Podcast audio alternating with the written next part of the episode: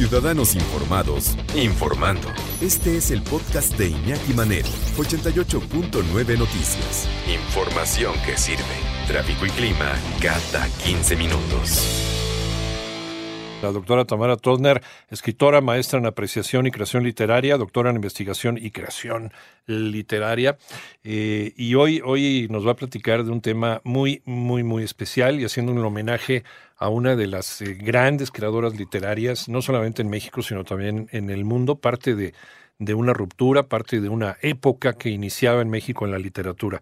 ¿Cómo estás? ¿Cómo estás, doctora? Qué gusto saludarte. Qué gusto saludarlos, Iñaki, también pues aquí en este mes de la mujer, semana de la mujer, casi casi día de la mujer, pues teníamos que escoger una escritora como Rosario Castellanos, ¿estás de acuerdo? Sin duda alguna, sin duda alguna, porque yo creo que hay un antes y después de la literatura en México, no con Rosario Castellanos, Tamara, no estés de acuerdo. Definitivamente, Iñaki, y es que yo creo que ella fue quizá la primera mujer en dar voz a quienes en ese momento no la tenían.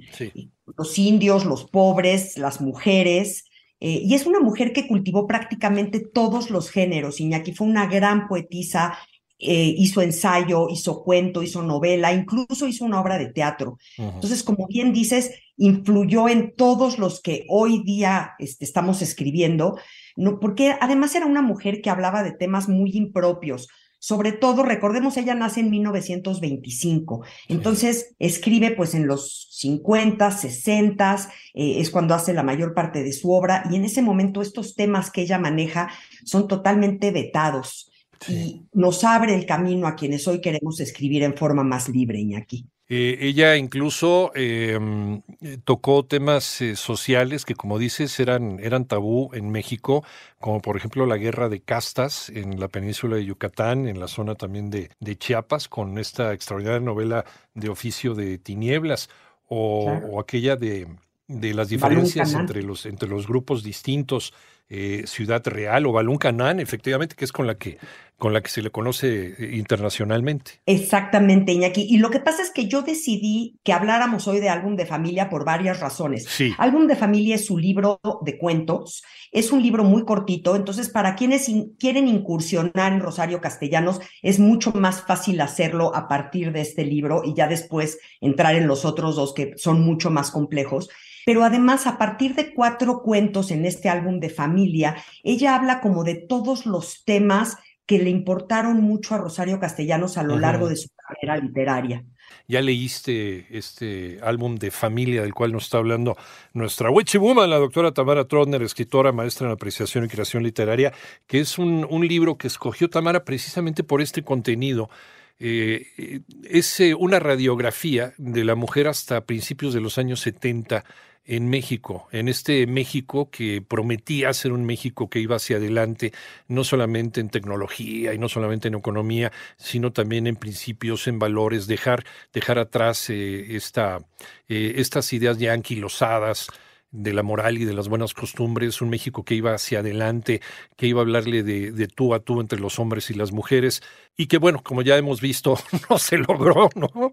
No, no se logró desde el 71 y todavía nos falta mucho camino por recorrer, pero este, este Retratos de Familia de, de Rosario Castellanos era una radiografía de la mujer hasta ese 1971, Tamara. Gracias, Iñaki. Bueno, pues les decía que justo Rosario Castellanos es considerada feminista y sí lo es, pero realmente es mucho más que feminista, porque ella le da inclusión a todos los que son los otros, ¿no? En este mundo en el que no ser hombre blanco y rico te convierte automáticamente en otro. Entonces, en el álbum de familia, en estos cuatro cuentos, precisamente habla de todos estos temas que buscan esta inclusión. El primer cuento se llama Lección de Cocina, eh, es genial, es divertidísimo, es una mujer que está cocinando su primera cena para su maridito, está recién casada, toda mona y bien vestidita, y entonces empieza a cocinar un filete y de pronto ya no entendemos los lectores muy bien si el pedazo de carne es el que está ahí en el fuego o es ella ah. que se está quemando entre estas llamas de no entender qué está pasando con esta vida matrimonial que prometía ser otra cosa, ¿no? Se cuestiona si debe de abrir la ventana para que no se eh, huela esta carne, este pedazo de carne que ya quemó, este, y que el marido se dé cuenta que la única labor que tiene una mujer es saber cocinar y lo está haciendo mal.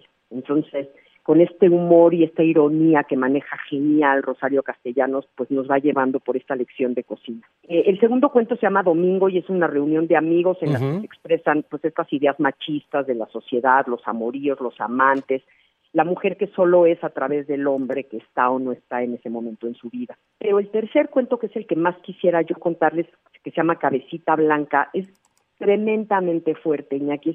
Una madre que critica a sus hijas, mujeres, y pone en un pedestal al único varón de la familia. Eh, Rosario Castellanos dijo en muchas entrevistas que este es el cuento, uno de sus cuentos más autobiográficos, porque ella siempre cargó con el lastre de haber sido la hija mayor, haber nacido mujer, o sea, haber tenido la desfachatez además de nacer mujer, lo cual decepcionó terriblemente a su padre, ¿no? Que era un latifundista muy importante en la zona de Chiapas. Y es que en la familia de Rosario Castellanos era muy grande el valor de esta primogenitura, los derechos que tenía el primogénito, pero solo si era varón, para poder heredar y crecer las tierras. Entonces, en este cuento Rosario Castellanos nos cuenta de una forma de veras desgarradora cómo las madres eran las que en ese momento hacían de menos a las mujeres, ni hablar los padres, pero además las madres. Y es que Rosario Castellanos nos expone su vida, sus miedos, sus fracasos. En serio se abre de tajo este Iñaki para permitirnos entrar, entender y empatizar con todas estas emociones que ella maneja. Sí, ella eh, pues sufrió toda su vida el que sus padres le dieran preferencia a uno de sus hermanos, me parece que se llamaba Benjamín, y luego el, hermano falleció por una apendicitis y finalmente los padres no lo pudieron soportar, Tamara, murieron un poquito después de, del, del hermano, ¿no? Exactamente. Y Rosario Castellano siempre decía en las entrevistas que ella cuando el hermano era chiquito eh, y le daban tanta preferencia, ella de repente deseaba la muerte del hermano. Entonces cuando él a los siete años se muere de apendicitis, ella se queda con esta culpa toda la vida, ¿no? Y luego pues además, como dice, se queda huérfana y entonces pues carga con este lastre toda la vida, toda la vida lo va pues salpicando en toda su obra como, como una forma pues de hacer catarsis. Y llega a México, llega dentro de su biografía, regresa a Ciudad de México donde ella había nacido y, se reúne, la, es, es arropada por eh, grandes intelectuales de la época, como Jaime Sabines, eh, Augusto Monterroso, por ejemplo.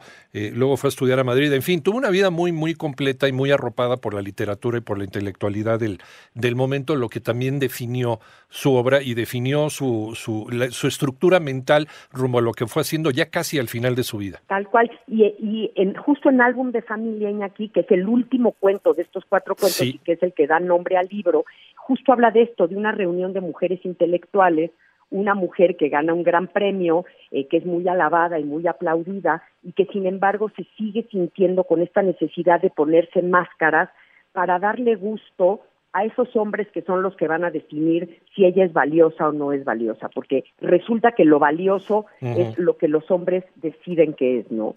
Eh, entonces, sí, ella, ella, ella intenta desmitificar esta imagen de la abnegada mujercita mexicana, de la cual se siente parte toda su vida, por un lado, ¿no? Álbum de familia, la colección de cuentos de lo, de lo último, que ella falleció en el 74, esto se publicó en el 71, de Rosario Castellanos, en donde habla acerca de la mujer hasta ese momento en un México en donde desafortunadamente las cosas no han cambiado mucho. Doctora Tamara Trotner, ¿en dónde te encontramos?